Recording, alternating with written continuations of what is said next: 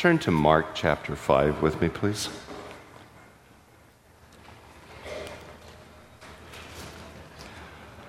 When I started studying the Bible seriously, I got lost in the book of Mark. And I think the reason I got lost there is that at that point in my life, I was working with a lot of teenagers, and Mark was a teenager when he wrote. You remember Mark's story? He was a teenager when he experienced all this. He was a teenager when he sat down with Simon Peter and listened and took notes and created what we know today as Mark's Gospel. Um, Mark, and I could give you the, the four texts that lead you through this process, but let me just do it really simply.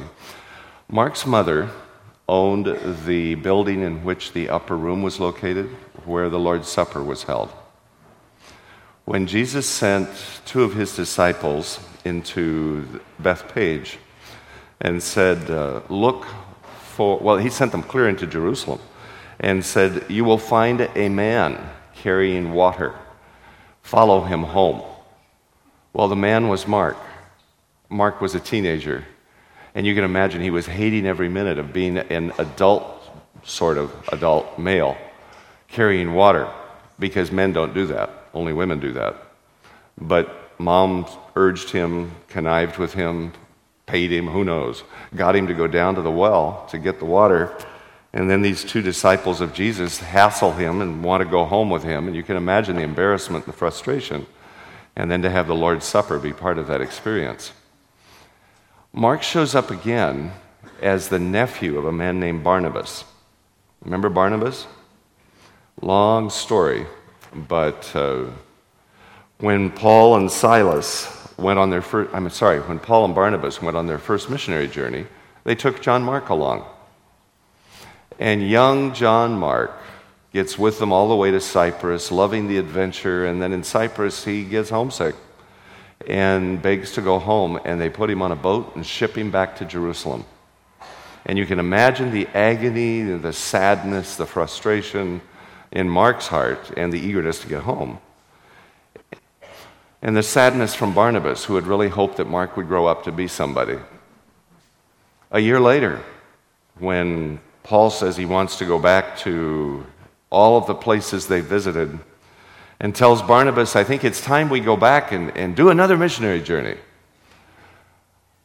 Barnabas says, Well, if we do, I want to take John Mark with us because he's grown up a lot he's a better boy, he's a man now. And I think he needs to go through that and, and no way. And it became such a heated argument that Paul and Barnabas parted ways over Mark. And one of the most fascinating photographs in Scripture to me is the Acts photograph when Paul and Silas and all the people from Antioch are standing on the quay looking out at the boat, and the boat is just beginning to move away, and on the rail of the boat are two men. Big, tall men, crafted like Zeus. That's Barnabas. And next to him, a young boy who is waving eagerly and happily off on his next missionary journey. And Barnabas sailed to Cyprus with John Mark. Isn't it interesting that Barnabas was smart enough to take Mark back to the place where he had had the greatest failure in his life so that he might there have his greatest success? And that's the last time you hear of Barnabas, by the way. He disappears from Scripture and he's one of my favorite scripture characters, but we don't know what happens. He gets to Cyprus, they obviously preach a lot, they do, who knows? We have no idea. Because Barnabas at that point disappears from Scripture. Paul takes Silas and goes on to missionary journeys and other greatness. But there is one wonderful comment in the book of Philippians. At the very end, Paul is talking to all the people and he says, Oh, by the way, tell John Mark to come to me. I need him with me in Rome. Isn't that an interesting little phrase? I need him with me in Rome. He is good to have with me. Well, I guess we do know what happened in Cyprus. It's not written anywhere. But somewhere in that missionary journey, Barnabas and his nephew Mark made good. And Barnabas, of course, in his life, if you read it, is, a, uh, is one of those people who spent his life helping others make good. And one of them was John Mark. And then somewhere, John, Mark, and uh, Peter got together, had a conversation that lasted many nights, with Mark constantly taking notes. And the result is the gospel we know as the Gospel of Mark, which is really the Gospel of Peter, dictated to Mark.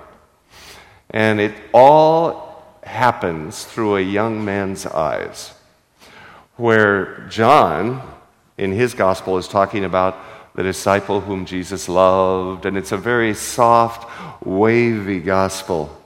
John Mark's Gospel is full of the word immediately. And immediately they were on the other side of the lake. Well, they were not. But to a teenager, it was immediately. Everything is seen through the eyes of somebody who is in an adventure that is so exciting, it is just awesome. That's John Mark. Well, chapter 5, and of course, John Mark was not the one who put chapters in. If he had been, he would have done it very differently. I'm not sure he would ever have wanted chapters. I'm not sure he would have wanted sentences. I think he just wanted it all to run together in one great movie that just showed the best parts as fast as you could possibly see it. It's kind of like going today to the Tour de France uh, website and seeing the, activities of the day. Or it's kind of like going to a NASCAR website and uh, looking at the highlights of the race on Tuesday.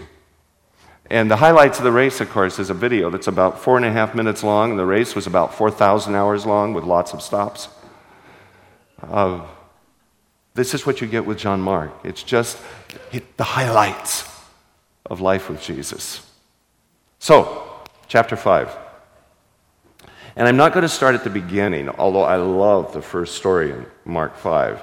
I want you to begin in verse 21. When Jesus had again crossed over by boat to the other side of the lake, now this means he has come from the demoniac on the far side and come across back to Capernaum. A large crowd gathered around him while he was by the lake. And then one of the synagogue rulers, named Jairus, came. Seeing Jesus, he fell at Christ's feet and pleaded earnestly with him. My little daughter is dying. Please come. Put your hands on her so that she will be healed and live. So Jesus went with him. You want a little background on this one? This is an amazing story. Who is Jairus? Hello. See, I, this is why I hate this big building. We need to go back over there to the other one and just all stand tight next to each other. Who was Jairus? He was the, the synagogue ruler. He was, he was the spiritual leader in the town of Capernaum.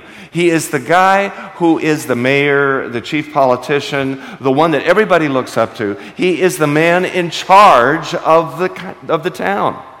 He is the Jewish ruler for Capernaum. Now, how would a Jewish ruler feel when all of a sudden Jesus starts coming into town and everybody wants to see Jesus instead of Jairus?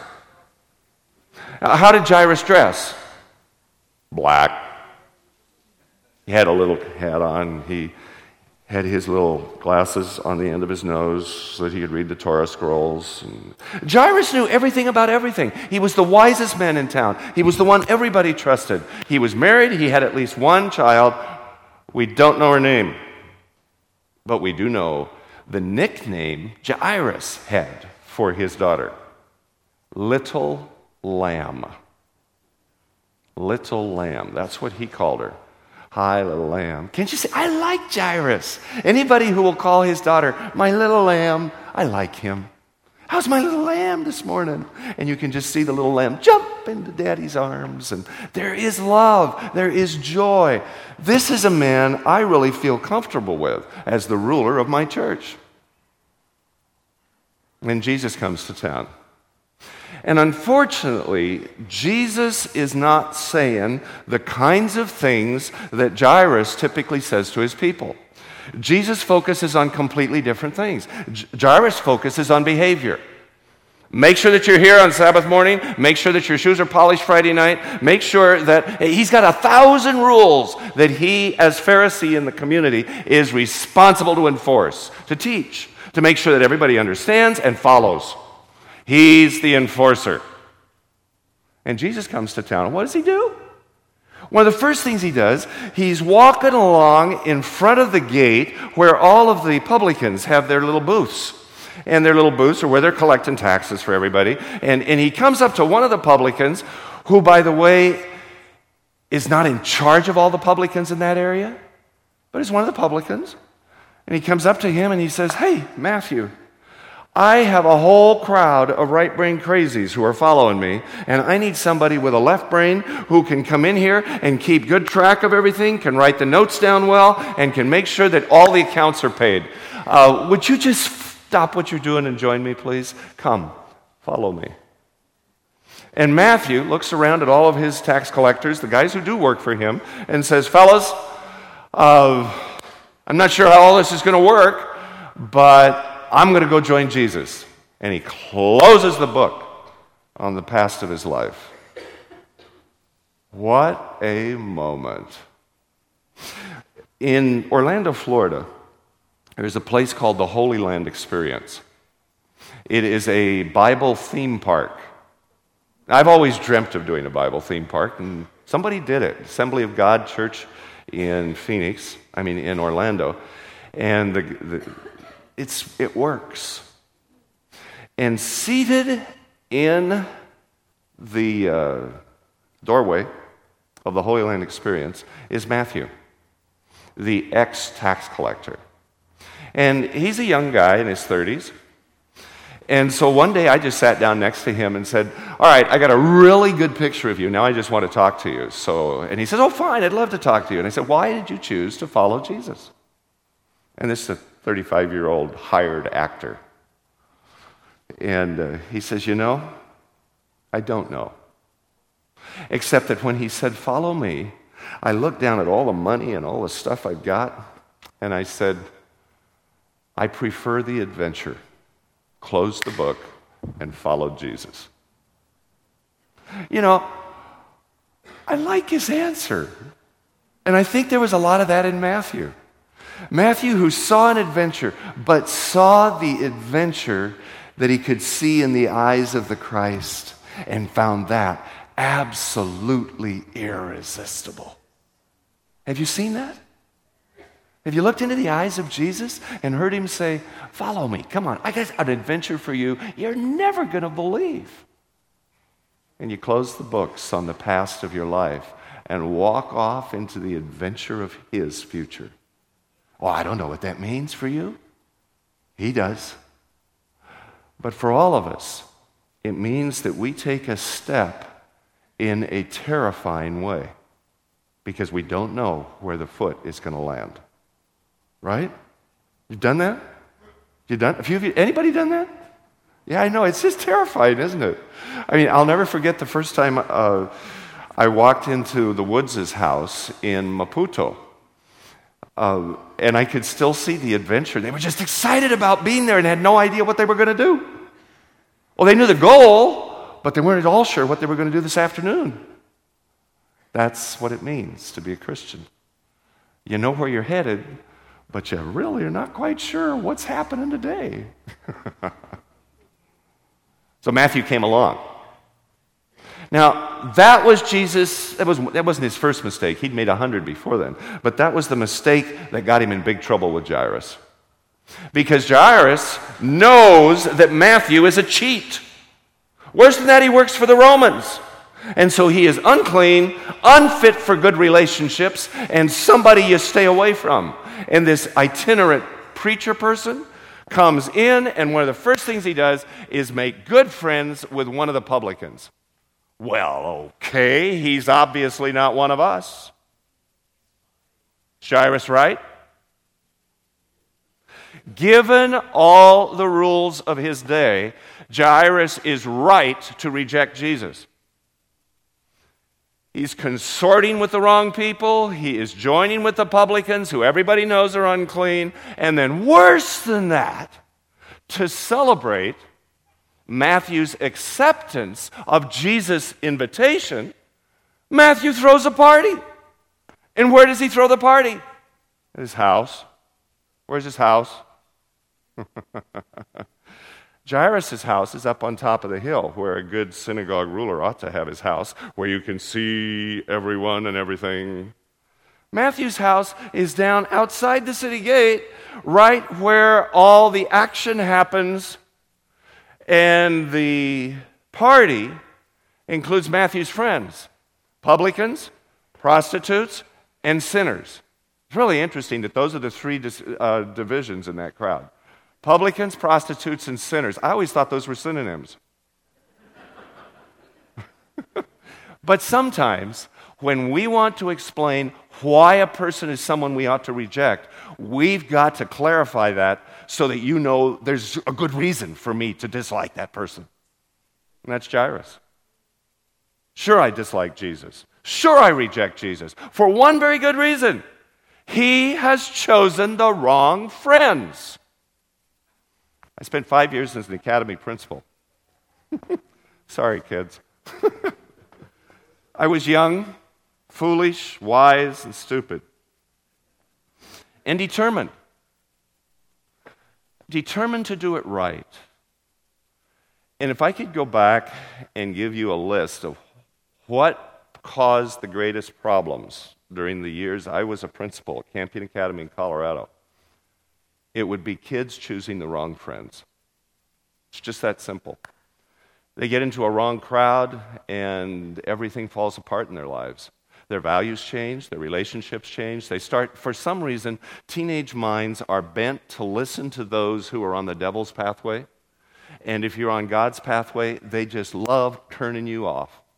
It's as if the devil kind of gets hold of those minds and skews them for a few years.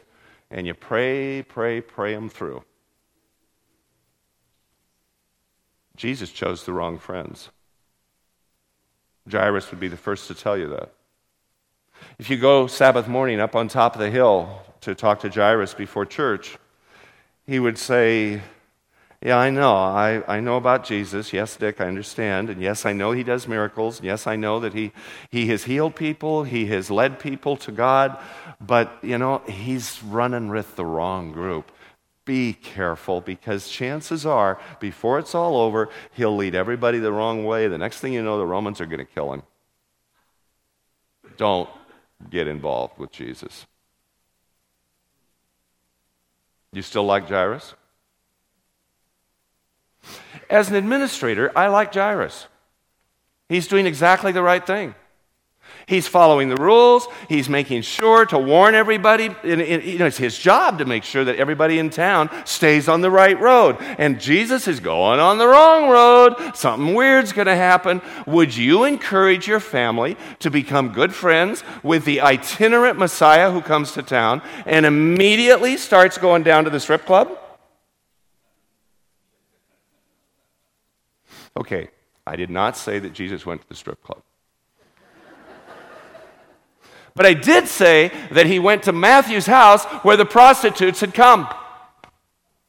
That's what it says in Scripture. Jairus was right, Jairus was wrong. It's a problem being a leader and trying to guide people the right way when God does stuff that doesn't fit with expectations. So Jesus is down with Matthew and who knows who else. And uh, he starts going down to the edge of the river, I mean, to the edge of the sea, the Sea of Galilee, and uh, talking to people. And he talks to old Simon the fisherman and Simon. Simon is a hot headed guy. Some days he's up, some days he's down, but he's, he's sort of on God's side and sort of on the fish's side. And, you know, he's, he's a big, there's a lot of emotion that goes in fishermen. You catch and you don't catch. You spend all night looking at your brother and talking about stuff who knows what you talked about. And in the morning, you're tired and angry some days. And, and Jesus is down there talking to him. The next thing you know, he's telling stories. And he's telling David and Goliath like nobody's ever heard it, as if he was there when it happened. And he's talking about Esther so that all the girls want to be Esther today. And they all go home and put on Esther clothes. And I mean, this guy just takes whoever comes and transforms them into excited people. And one of those excited people is Mrs. J.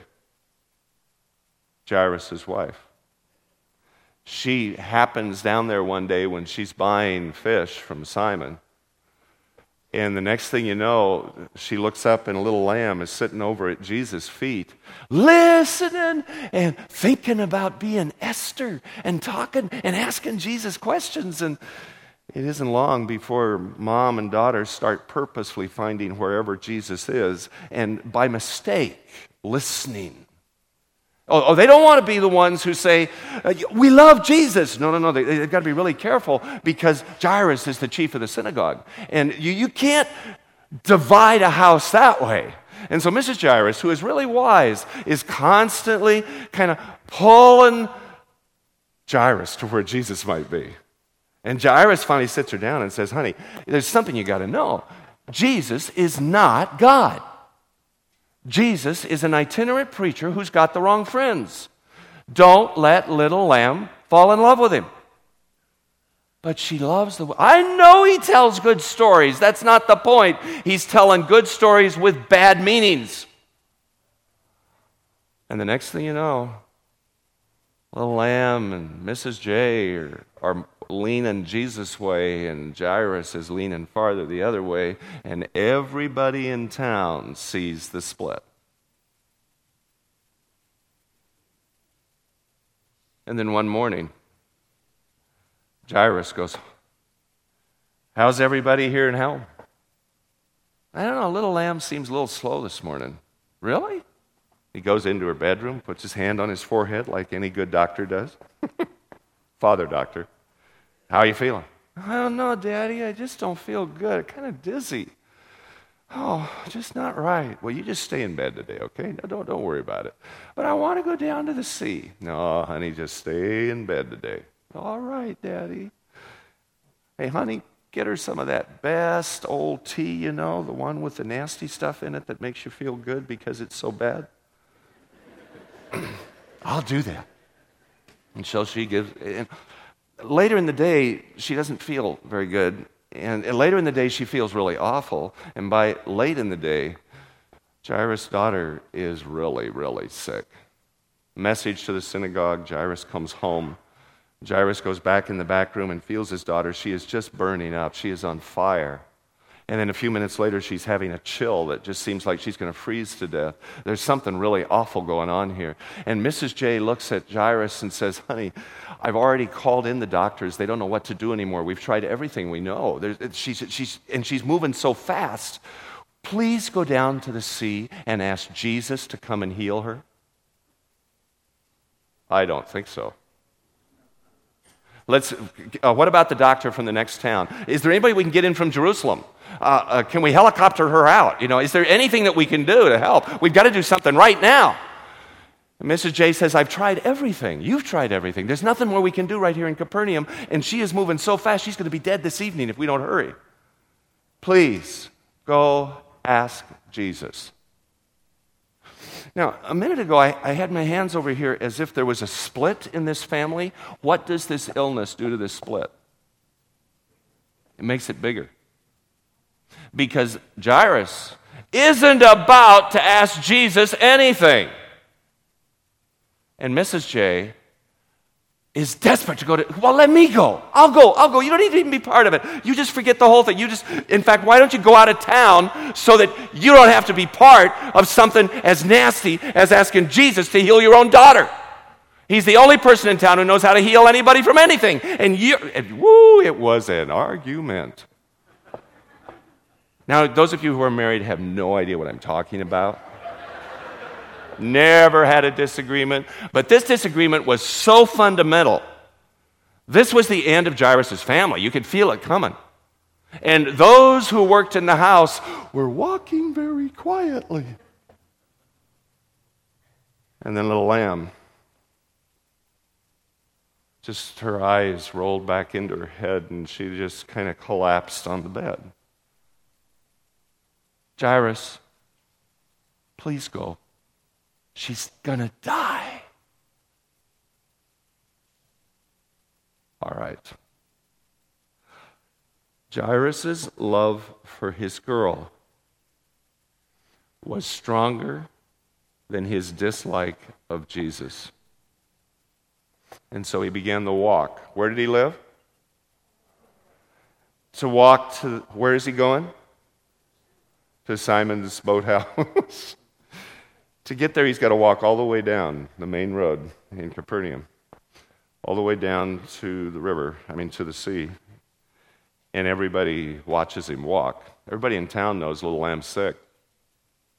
And as Jairus walks, his robes pulled around him, his face set like flint. He's walking down. And one by one, the windows open on the side of the street. Oh! And before he gets there, everybody in town knows he's on his way. You know how that happens in a community? I don't know how that works, but they all knew. It's the women, guys. and women would open the door. Good morning, Rabbi Jairus. Uh, in a hurry, Rabbi Jairus? Where you headed, Rabbi?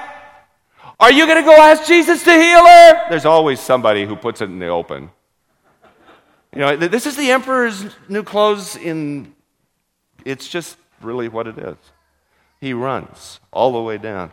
And where does he have to go? He has to go to Matthew's house because that's where Jesus is at a late afternoon party. The last place in Capernaum Jairus wants to go. Out the gates, to the right, to the door, knock, knock, knock. Total abject humiliation. I need to speak to Jesus. Simon answers the door. You, you need, you, excuse me? I need to speak to Jesus now. Yes, sir. And in just a moment, Jesus is there with people looking over his shoulders and underneath, just trying to see what Jairus is doing. People leaning over the parapets, people standing out on the sand. Master? Yes. May I help you? My, my little girl is sick, and I wonder if you would be willing to come and, and look at her. Uh, we've tried everything else, and you're our last hope. And Jesus said, You know, I wish you'd let me be your first hope sometime. This is it's a little hard sometimes when people come to me and there's nothing else anybody can do, and you somehow expect me to do a miracle or something. Uh, let me finish what I'm doing. I'll be up in a while, maybe, but uh, you know, when I'm really important to you, then come. Don't come to me when I'm the last chance and close the door. Right? Aren't you glad Jesus doesn't do that? Because how many times have you gone to him when, you were the, when he was your last choice? When you, when you tried everything else and finally you said, okay, God, I give up. That is the word God looks for the most. I give up. Because when we give up, that gives God total power. And so when Jairus came and said, You know, and, and, and I gave up, so I came to you, Jesus closed the door behind him and said, Let's go. And the two of them began to walk. Jesus, with his arm out, touching the rabbi, walking up the hillside toward the house. And the disciples are coming along. You can see uh, Simon. Wow, this is going to be the biggest day of our lives. You know, if Jairus believes, then everybody will believe. Can you imagine? He is the strongest, most powerful, influential. This is like this is like converting the president. Wow, this is so cool. And you know, the disciples are all in this ecstasy as Jesus is just walking and talking Jairus. And and tell me about little lamb. And, and the conversation goes on. The two of them are actually having fun, and all of a sudden Jesus stops. There are 4,297,823 people standing around him right now. They're all clutching and crowding and close because everybody wants to hear everything that's being said. And everybody wants to get as close as they possibly can. And all of a sudden, Jesus just stops. And he says, Excuse me, who touched me? And Simon, ever the wise one, says, Master, everyone touched you. Hurry! This is Jairus. He's the chief of the synagogue. He is the most powerful politician in town, and you're worried about who touched you? Excuse me, hurry! His daughter's sick, and she's cute. Who touched me? Jesus acts as if he hadn't heard a word Simon said. And now Simon gets really angry. Excuse me, master, everybody touched you. She touched you. He touched you. I touched you. We've all been bumping into you because you're in the way, because you're going too slow. Now, will you hurry? How many times have you and I tried to hurry Jesus to do what we thought he needed to do when we thought we needed to do it? Who touched me? And Peter goes, Ha! And about that time, Jesus looks down, and there is a woman lying in the gutter. She's got her shawl tight over her. She has the symbols of being unclean, unacceptable in public company. And she is kind of peeking out through a corner of the cloth. I touched you. And Jesus immediately crouches down to her level, reaches out, touches her hand, and says, Woman, come. The two of them stand. And ignoring that there is anyone else around, he says, Woman, your faith has made you whole. Now, the words there are really interesting. Irene hoptomai sozo faith, peace, wholeness. You get them all. What makes that part of the story so fascinating to me is that that woman had lived how many years in that town? Her whole life. To be declared unclean for an illness, you had to get the chief of the synagogue to declare you unclean. Who's that?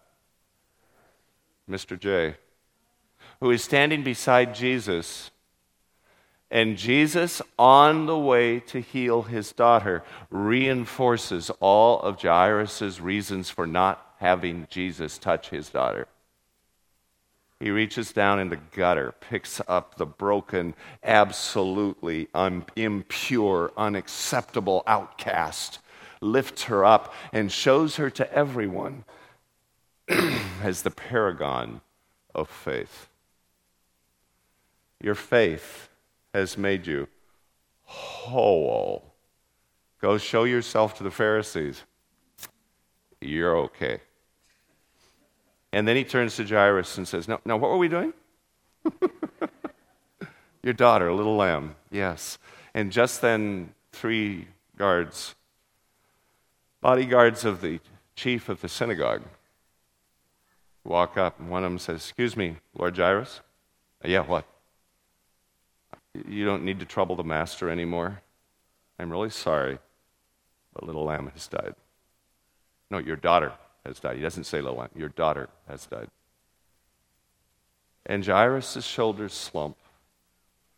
His hands reach all the way to his knees. And he turns to Jesus and he says, We weren't doing anything. She's dead. We're too late. And at that point, Jesus reaches out, grabs Jairus' hand, and says, Hurry, we must get to your daughter quickly. And begins running through the crowd, the two of them. Peter, James, John, dashing to be able to keep up, and they head toward the hill. They, they climb up those, the, the stones all the way on the road until they get to Jairus' house. Already in front of the house, the wailers are at work. She's gone. She's dead. And the flout players, the flutists, the flute players, the flautists. the music was bad. Because when you put flute players and wailers together, I mean, it sounds like a funeral. and that's what they're playing. And since he's the chief of the synagogue, they know they're going to be paid well, and so they're flouting and wailing really well. And Jesus comes in. He says, What's all this noise? She's dead. No, she's not. She's just sleeping. Scripture says they laughed at him. And he said, Go away. And the flautists and the wailers, the hired ones to make sure everyone knew death had happened, left. It was a preface to death itself leaving. Front door, Mrs. J. I'm so glad you came. Clutching Jesus like she hasn't clutched her husband for months. Come. Jesus will not go without J. Mr. and Mrs. J. and Peter, James, and John. They all walk together back through the house until they get to the little room where she is. Come.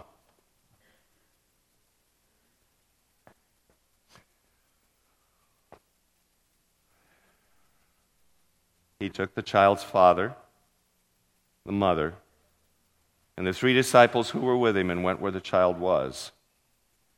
He took her by the hand and said, Talitha, come, which means little girl, little lamb, get up.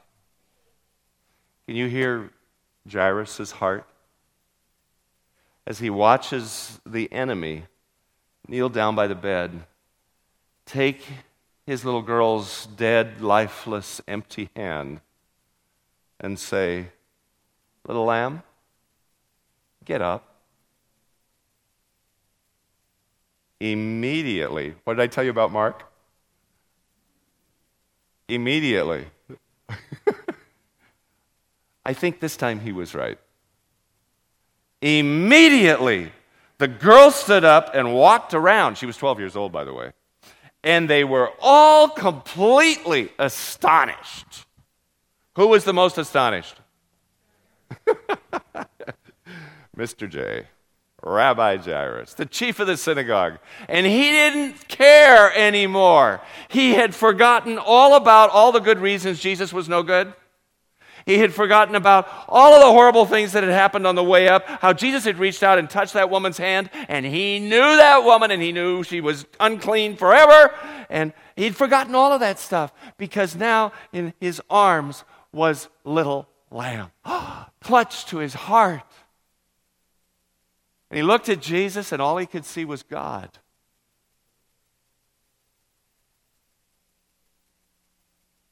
And then Jesus did the funniest thing he looked at mom and said, Mrs. J, you may want to get her some food. She's really hungry. Okay. If God can do anything, why did he heal her hungry?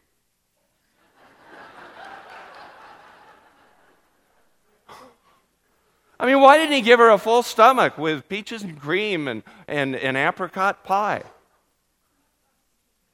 Why did he heal her hungry?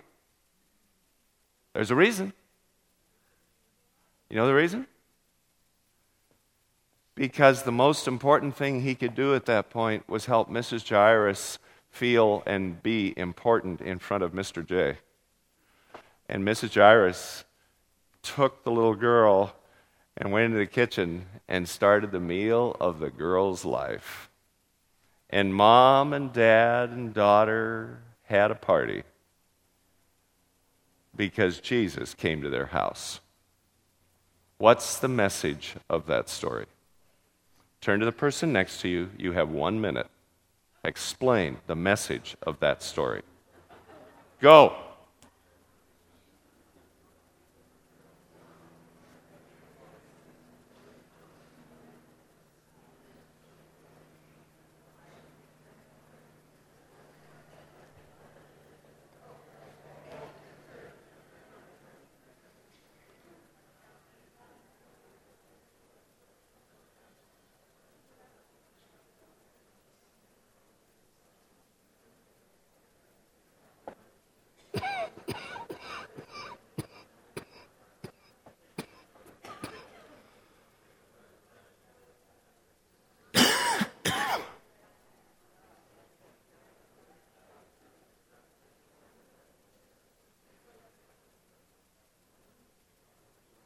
10, 9.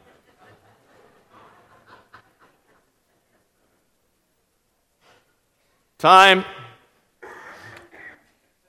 The message of the story is not be sure you enforce all the church rules on anybody who comes to your community. Although it may not be bad to enforce the church rules, or it may be.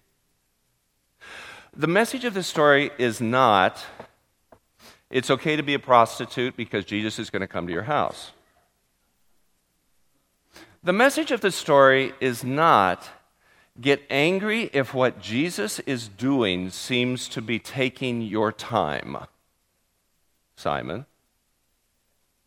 The message of the story is not don't worry because Jesus will come through in the end. What is the message of this story?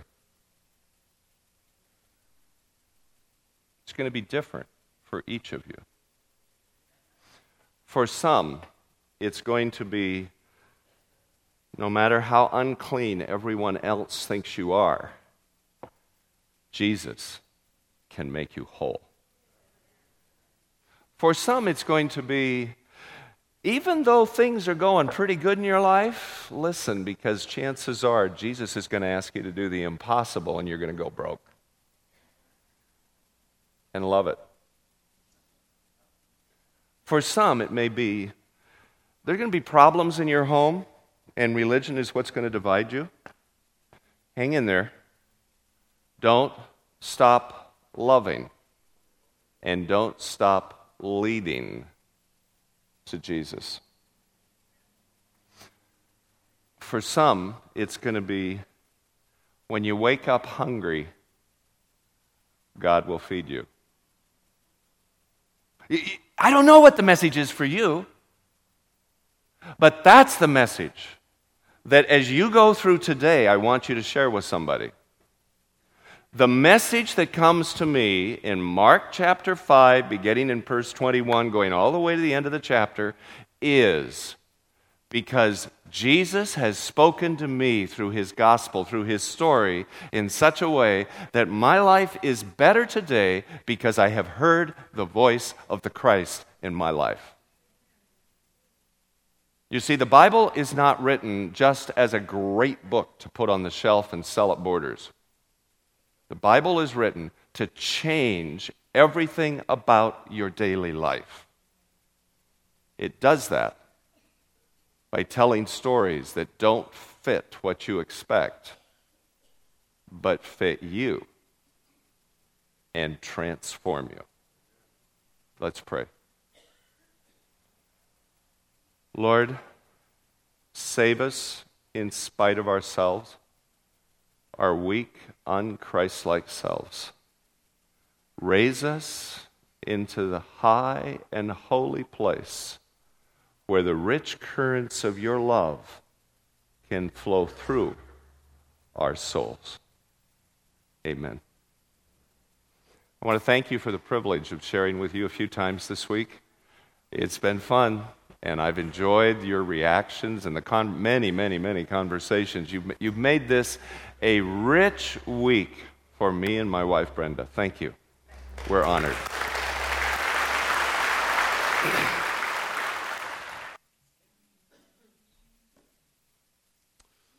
Well, it seems to me that perhaps the Lord wanted us to see this one this morning rather than the other one.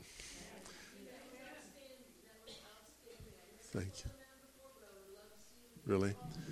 Well, this is just one of the reasons that we go up every year to the Oregon Camp meeting, and Laura joins us every year now. Um, but Dick Duerksen, Dick Duerksen, of course, is um, one of the main leaders of Maranatha that goes around the world and, yeah, building thousands and thousands of churches and schools all over the earth. One of the reasons why I think the end of the world is coming um, for people like this.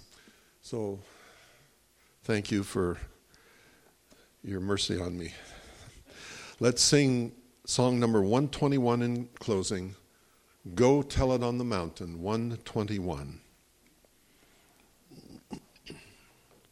Tell the story we've heard this morning to everyone we meet. 121.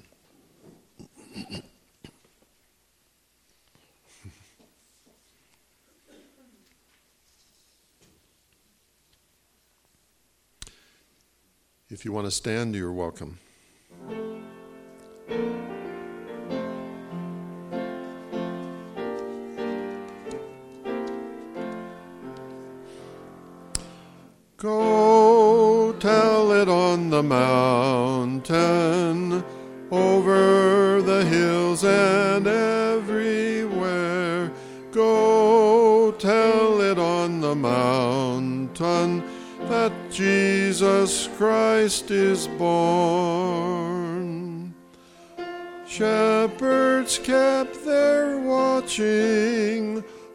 Silent flocks by night.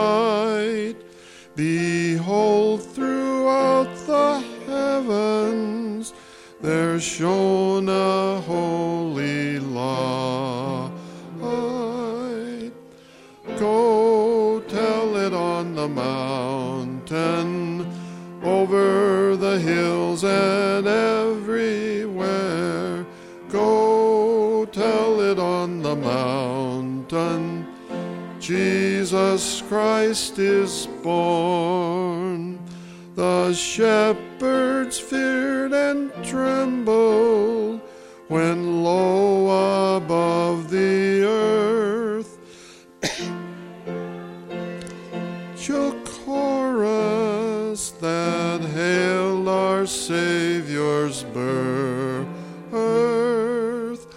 Go tell it on the mountain, over the hills and everywhere. Go tell it on the mountain, Jesus Christ is